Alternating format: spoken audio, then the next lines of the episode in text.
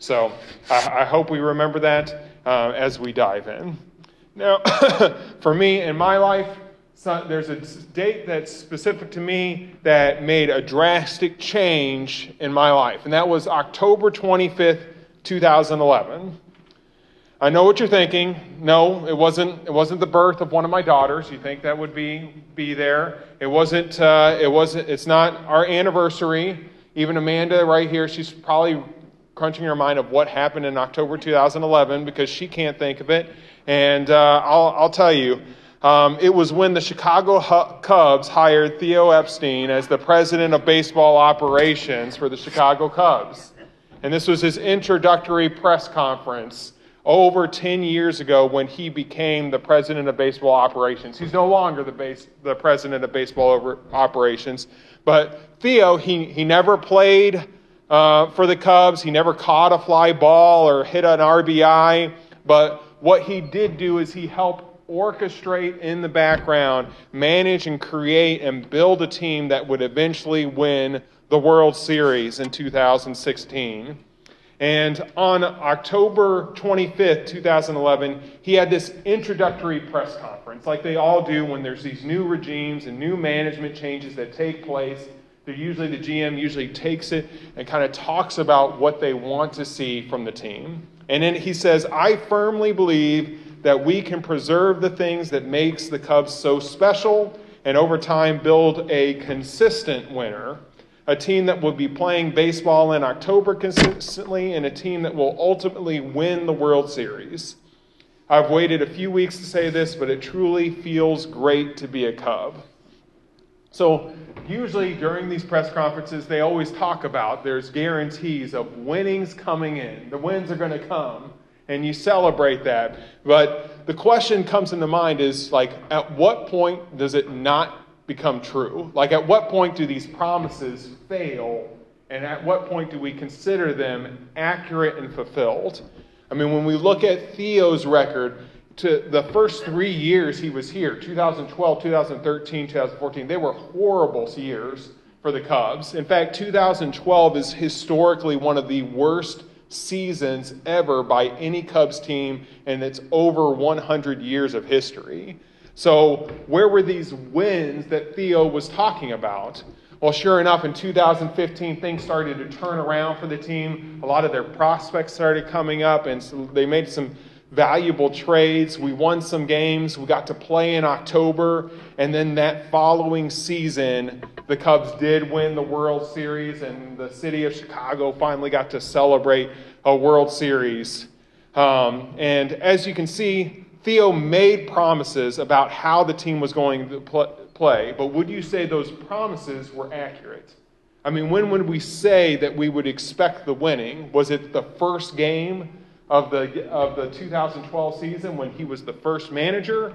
Was it when they finally got that winning season for the first time? Or when they made the playoffs?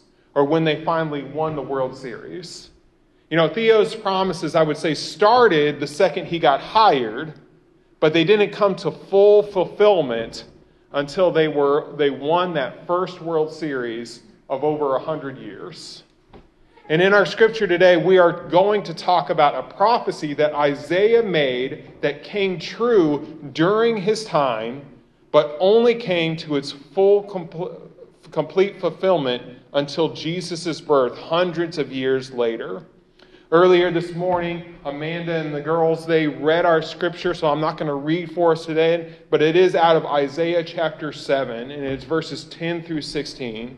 And it's this prophecy um, that we need to make sure that we understand the context. So let me share with you a little bit about what's going on in Isaiah's time and who is he talking to and what's so important about this prophecy that's being made. So, uh, hundreds of years before Jesus comes in, Isaiah is a prophet of God who is somebody who is speaking on God's behalf. And as he is sharing messages, he is in the country of Judah. The, Israel has been split into two different nations. There's the northern nation, which is Israel, and then the southern nation, Judah. And Judah is King David and his lineage. And in his lineage, one of his, his, uh, one of his heritage is King Ahaz, who was king at this time. and he's reigning over Judah. And as this is going on, there's this global superpower that's starting to rise up and starting to take hold of the area, and it's the Assyrians. The Assyrians are coming in, they're starting to take over. It's kind of getting kind of scary for all of these countries and these nations in this small little area in the Middle East. And so, for two countries specifically, Aram and the northern tribes of Israel, so Israel and Aram, they were kind of on the precipice of having to fight this global superpower, Assyria. So they start getting worried. They know it's a very mighty force. So the first thing that they do is they start to ally with one another. So Aram and Israel, they're joining forces together to kind of be more formidable in defeating and trying to defend off these Assyrians. But they're worried that this isn't enough. So they naturally want to invite Judah the country of Judah into them as well. So they reach out to King Ahaz, and despite their greatest courtship, Ahaz refuses. He's, not interested in fighting the Assyrians. He doesn't think that's a good idea. He doesn't want to be a part of it. Well, that, as most people who, you know, seek out a courtship and fail, they get quite upset. And so the kings of Aram and Israel decide you know what, this is what we're going to do. We're going to go and we're going to attack Israel or Judah instead. We'll uh, go to Jerusalem, we'll attack it, we'll capture King Ahaz, kill him, and then we'll set up this puppet monarchy who will do what we want them to do. Be part of our alliance and be part of this ally that we can fight against the Assyrians. So Ahaz hears about this plot that's going on. He sees the army starting to come in, and he starts getting worried about what to do. How is he going to cover his own self? And more importantly, how is he going to save his personal monarchy? So he starts making plans. And the first thing he thinks of is a, is a quote that we probably all think of is the enemy of my enemy is my friend. And so he starts having conversations with Assyria saying, Would you be interested in me being a servant to you? If I come under your flagship, if I swear my allegiance to you, would you help protect me against these other nations? And it's in this moment that Isaiah comes in and he meets he meets Ahaz. They're out kind of right outside the city wall. There's this pool here, and Isaiah comes and shares with him that, that he is not aligning himself properly to God. That he needs to start aligning not with the Assyrian nation or another nation, but to trust in God and in his plan that God would provide. But Ahaz doesn't listen. He doesn't want to hear it. It's a little too, you know, spiritual for him. He doesn't understand that's not a practical step. So he's still making these plans and in this moment, Isaiah comes and tells Ahaz that God is dependable. And so much so that God grants him to ask anything. In the scriptures, says, ask anything from as low as Sheol, which is another word for hell, to as high as the heavens. Ask for anything, and I'll give it to you as a sign. Pretty big parameters. And Ahaz, in this moment, he uses his excuse eh, and he says he doesn't want to put the Lord to the test. Ahaz is referring to Deuteronomy 6:16 where it says, you shall not put the Lord your God to the test as you tested him at Massah. Now this command however is trying to convince the people of God not to test God because God is reliable. However, God is trying to show his reliability to Ahaz, and Ahaz is rebuffing it because he doesn't want to see God as reliable. And so Ahaz is using this same logic not to put his faith in God by not asking for a sign. And so it's kind of like this uh, there's an Old Testament scholar, Otto Kaiser, who was a, a German, and he put it this way He goes, There are situations in which outward piety and inward unbelief are identical.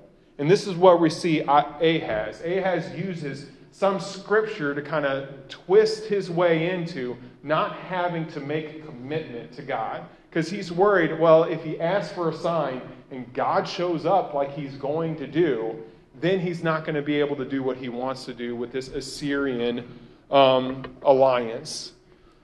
So God isn't having it. God, he tries to wiggle his way around this command, and God just refuses to be a part of it. And so instead, God gives him a sign anyway. And this is where we get in verse 14 the very famous words. And I'm going to read this verse 14, 15, and 16. Therefore, the Lord himself will give you a sign. Behold, the virgin shall conceive and bear a son, and you shall call him Emmanuel. He shall eat curds and honey when he knows how to refuse the and when he knows how to refuse the evil and good and choose the good. For before the boy knows how to refuse the evil and choose the good, the land whose two kings you dread will be deserted. Now, similar to our Theo Epstein reference earlier uh, with his news conference about winning, I think there's multiple layers of this prophecy. One that applies to Ahaz in his current situ- situation, but also one that applies to a future child this one that is to come, the one that is not just for Judah, but for all nations, and that's the coming Messiah. But in both situations, I think similar lessons can be gained from them. Now, this is a hotly debated topic, kind of trying to interpret these words, trying to go back to ancient Hebrew, which nobody speaks anymore, and trying to learn, like, what was it that Isaiah was trying to communicate. And I think after reading all of this and all the details and looking at the, at the um, circumstances around it, that most likely Isaiah is giving a prophecy with multiple meanings. One that's fulfilling in his time, but then one that is referring to the Holy Spirit as well. So I think in this moment, Isaiah is here with this pool talking to King Ahaz. And as you might imagine, the women are coming and filling up their water jars with water. And I'm sure as this is taking place, Isaiah is trying to convince Ahaz to trust in God. And as Ahaz continues to refuse, you can see Isaiah, just his frustration. And he looks out and he probably points at, you see that virgin? That virgin, at one point, she's going to get married, she's going to have a kid, and by the time that kid knows good from bad, and when they, and ancient Israel, that was kind of like 12 to 13 years old. Once they got to that young adolescent age, these two nations that you are so worried about, aren't going to exist anymore. And sure enough, this is accurate. Within the 12 to 13 time, 12 to 13 years after this conversation does take place, first of all, Judah is saved. There is no concern that they have going on with this. But within that 13 years period, Aram is completely destroyed. Israel is taken as well. The northern tribes are destroyed. The people are spread out throughout the nations and kind of integrated into the Assyrian Empire, and they are completely gone. And Ahaz was worried and concerned about something that never came to pass because God was there and God provided. And like I said, though this prophecy, as you might imagine, also refers to an even greater salvation, more than just political and military that we see within hundreds of years ago in ancient Israel, but it applies to our lives today. It's the life of God incarnate coming down to earth in Jesus Christ. And it is through a literal virgin birth that Matthew is able to take this same exact scripture and interpret it correctly in Matthew chapter 1. He says this All this took place to fulfill what the Lord had spoken about the prophet. Behold, the virgin shall conceive and bear a son, and they shall call him Emmanuel, which means God with us. So, what value is God coming down and being with us mean?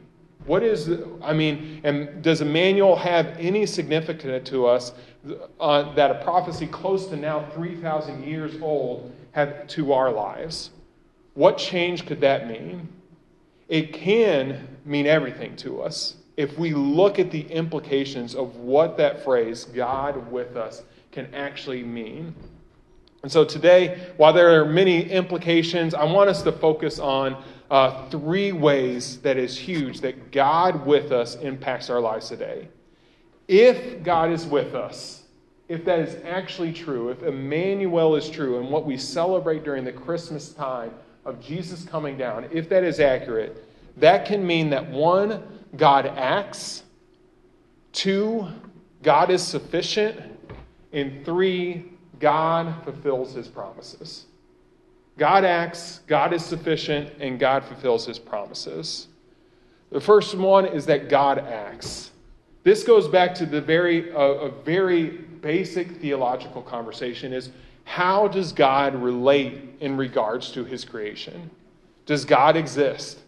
If God does exist, how does he intervene in the world that he created? Is he like a clockmaker who makes a clock but then lets it be and lets it run its course all by itself without intervening? Or does he relate to his creation, relate to his people, and move in and make changes when he sees fit?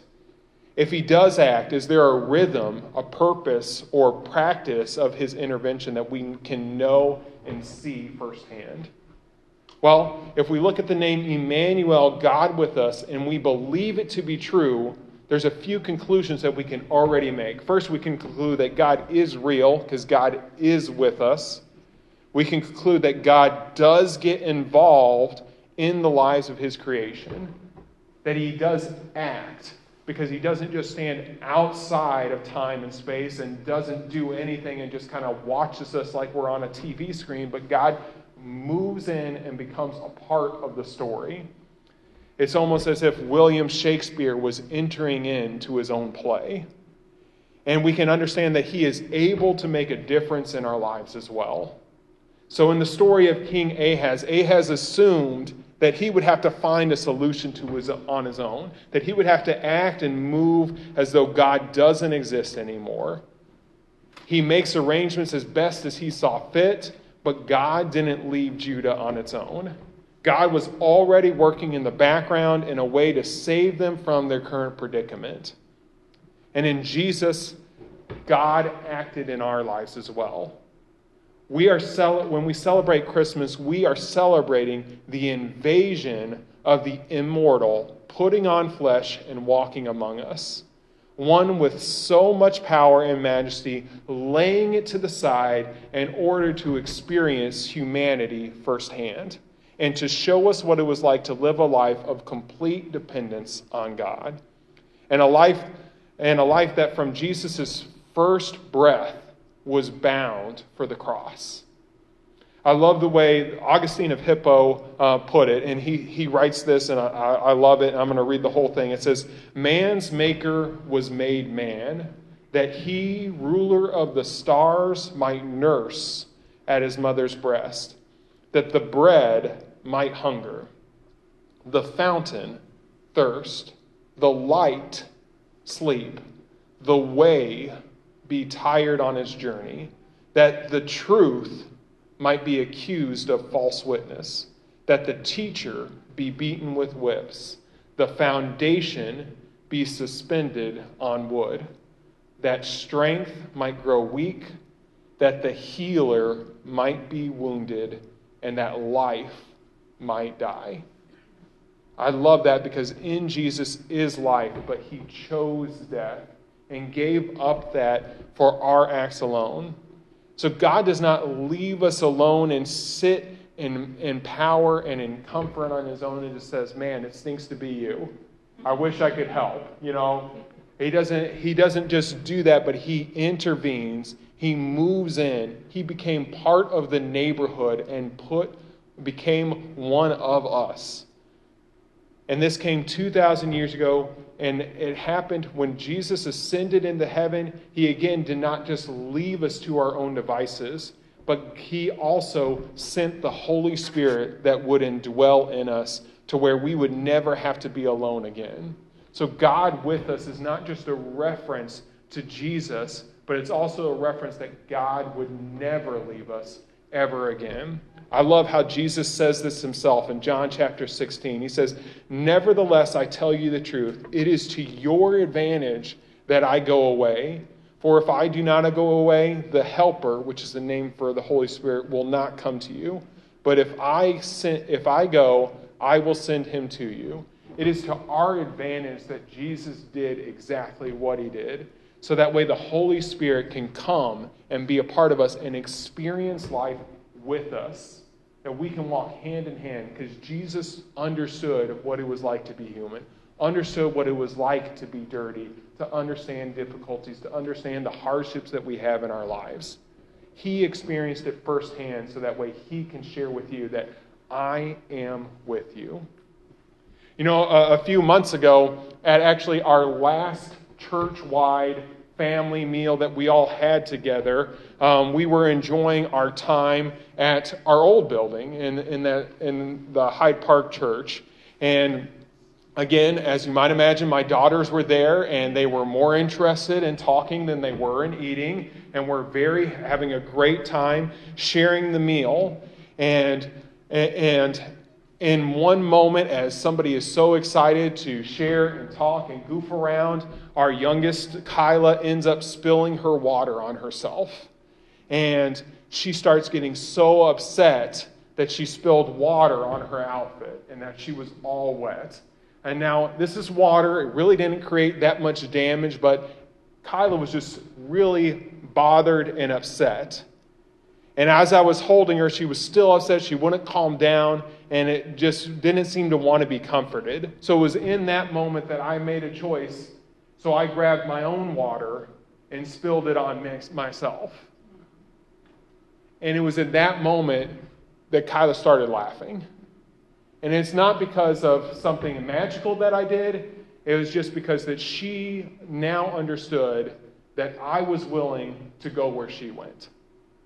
If she had a wet shirt, so could I. And to help her realize that even now, I can still say it was not a big deal, even with a wet shirt on myself. That other people make spills, that it's not a huge issue. But it wasn't until I came down into her own predicament that everything appeared that it was going to be okay. In your life, I know often there are moments where you feel like you may be on your own in this that there are times where you are dealing with issues, issues at work, trouble with coworkers, dealing with anxiety, issues with your family, trying to struggle along and your, your family just bearing down on you, problems with your health, struggling with loneliness, with fear, with anxiety, struggling with a constant sin that's cropping up in your life that you can't seem to kill. I hope that this Christmas season be a constant reminder to you that you are not alone, that God is with you, that He is willing to pour the water on His shirt to be with you where you are. May every light on a house or on a tree or even on this stage be a symbol of the light of the world coming down to earth to be among His people and to be personally with you. God acts in your life. He is not silent, He is moving and working for your good. So God acts. And then the second one is that God is also sufficient. And that's where it's so important for us to understand that with God, there is no plan B. With God, there's only room for one Savior. I think so many of us want to have a backup plan for our lives. Well, this whole faith doesn't work out, well, then I have my family who's going to love me at least. Or if this doesn't work out, I've got my job that I can trust and put my hope in. Or my finances. There's so many things that we want to base our trust and our hope. But with God, that's not how this works. God wants all of you. He wants every single piece, and He will not take a plan B as an okay response. Complete dependence on God is the only thing that works with God with us, with Emmanuel, because there's just no room. Ahaz, Ahaz didn't need to align himself to a larger nation that could defend his monarchy. He needed to align himself to God. And God is all Judah needed then, and God is all that we need now. You know, sin is a problem that is without a human solution. Man has always tried to just try and fix it on our own. You know, if we can just make up for our mistakes, you know, if I break something, then I fix it, then it's okay. Or if I if I work really hard through my work of self-will, self-will, then everything will be all right. Maybe if I get some self-help books and, and improve myself, maybe that's going to fix the problem. Maybe if I try and be super religious and make sure that I'm crossing off all the marks of what a good Christian would look like.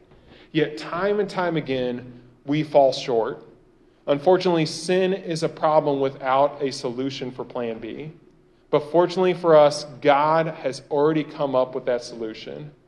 One that involved that baby 2,000 years ago coming down to earth and being God incarnate.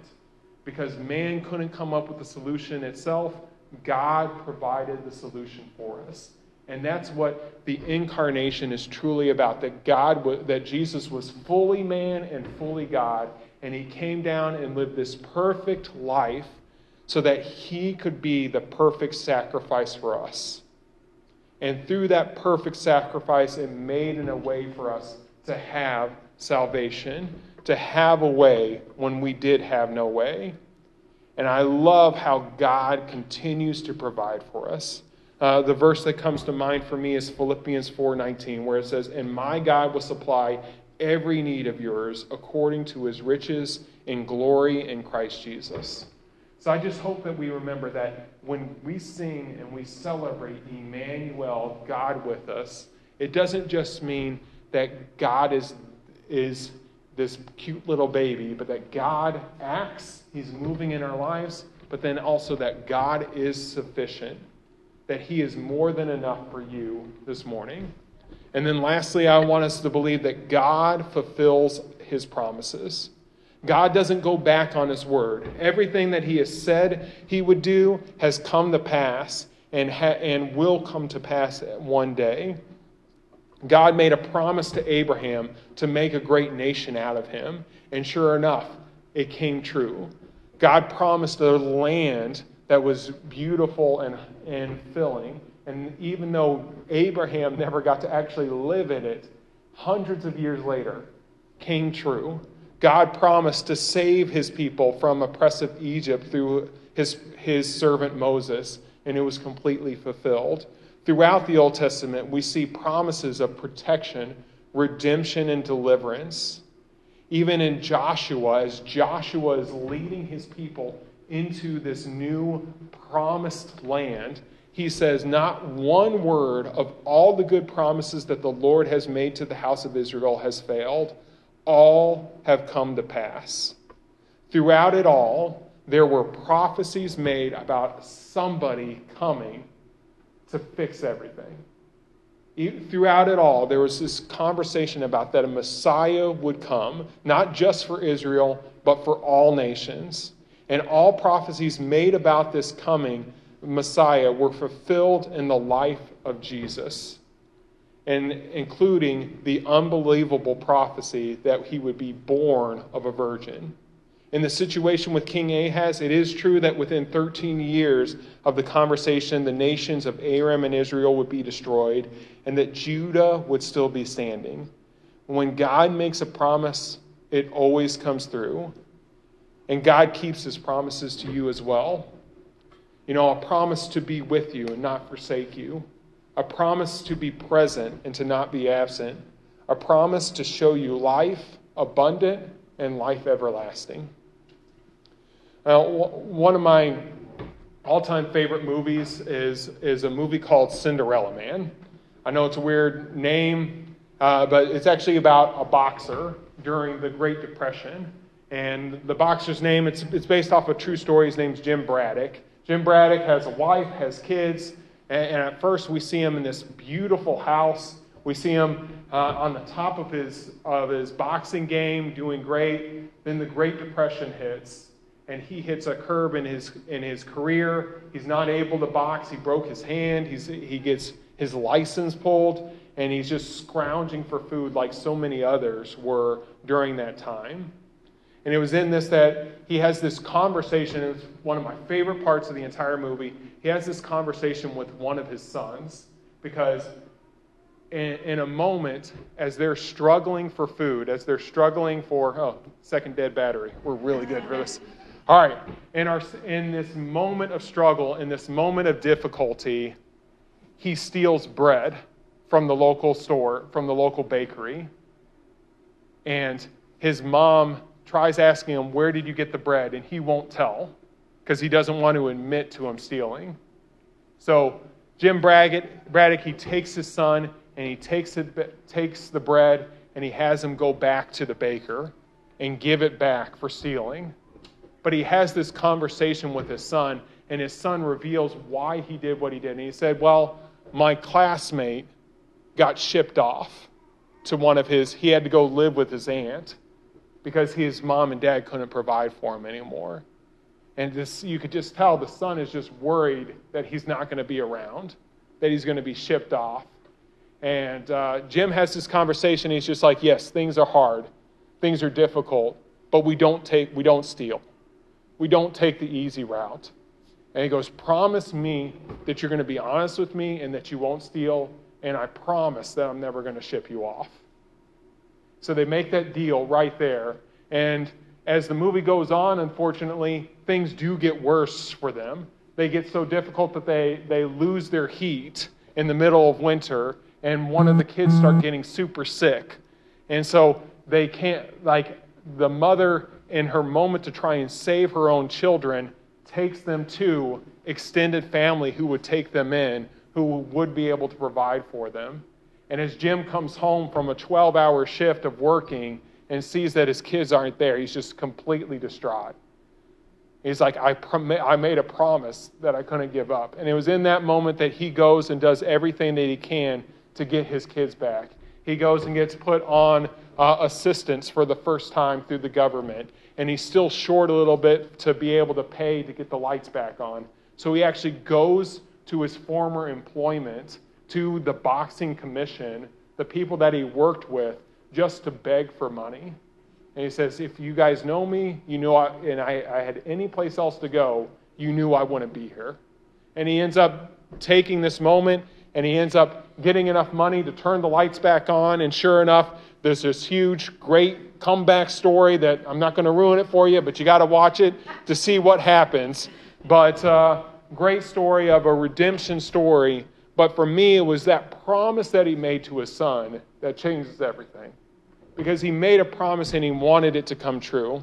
And I'm, I'm sure all of us have had the experiences of what it feels like to have a promise broken, to have a commitment broken and not made true. And what's so great for us is that God doesn't even have that moment of weakness where the promise may or may not come true. When we have God with us, the promises are always guaranteed, they're always going to come true. They may not come true the way that we want them to. They may not come true as quickly as we're hoping them to, but they do come true. And that's what I want us to cling to as we celebrate Christmas. We celebrate Emmanuel is the hope that we have in Jesus Christ. The hope that's there because of that baby born 2,000 years ago, that our lives are being transformed and being made new. And that's true in, in, Hebrews 10. And I want to end with this. This is Hebrews 10, verse 23. It says, Let us hold unswervingly to the hope that we profess, for he who promised is faithful. God is faithful to us. God is with us. He is with us now. He is going to be with us tomorrow, and He's going to be with us for the rest of our lives. And Christmas is that symbol that God is with us. So today and for the rest of this week, I hope that you guys are just able to celebrate with me. Emmanuel, God is with us because God acts, that God is sufficient, He is more than enough, and that God is going to keep all of His promises. Let's pray. God, we thank you so much for who you are, for the blessings that you give us, God, and that, God, I just thank you so much for your character God, that you are not this, this God that you're just okay with just being up in heaven and just seeing the difficulties and, and the plight that we're in and just saying, oh, I wish I could help, but I, I'm really comfortable where I'm at. No, God, you care so much. You, your character and your love and your mercy pulled you in, beckoned you to act on our behalf, to speak into our lives, to move in and to move into the neighborhood, to take off of your, your heavenly robes and to put on flesh. Yeah, I, I just can't imagine uh, the God of the universe with omnipotent power, with being able to know everything, being a baby who has to cry for his mother's milk, with having to be completely dependent on others to provide for you. But you did it. You took those steps because you saw us and knew that we needed a way when we had no way. God, help us to remember that. God, help us to remember during this Christmas season how you move and how you act, and how your promises that you've made for thousands of years are still true today as they were then. And for that, we can place our lives, the foundation of our lives, on those promises, on that hope that Jesus is sufficient, that Jesus is enough, that He's all we need and we can just celebrate Emmanuel. God is with us. God, help us to remember that. Help us to live lives of Emmanuel, of God being present with us. May others see us and say there is something more to them than there is with me because of the life transforming power of God in their lives. God, may we replicate that this morning, and may we replicate that this week, and may we replicate that even into the new year. We love you, Lord, and we thank you. It's in your Son's holy and precious name that we pray. Amen. Amen. Uh, please stand with us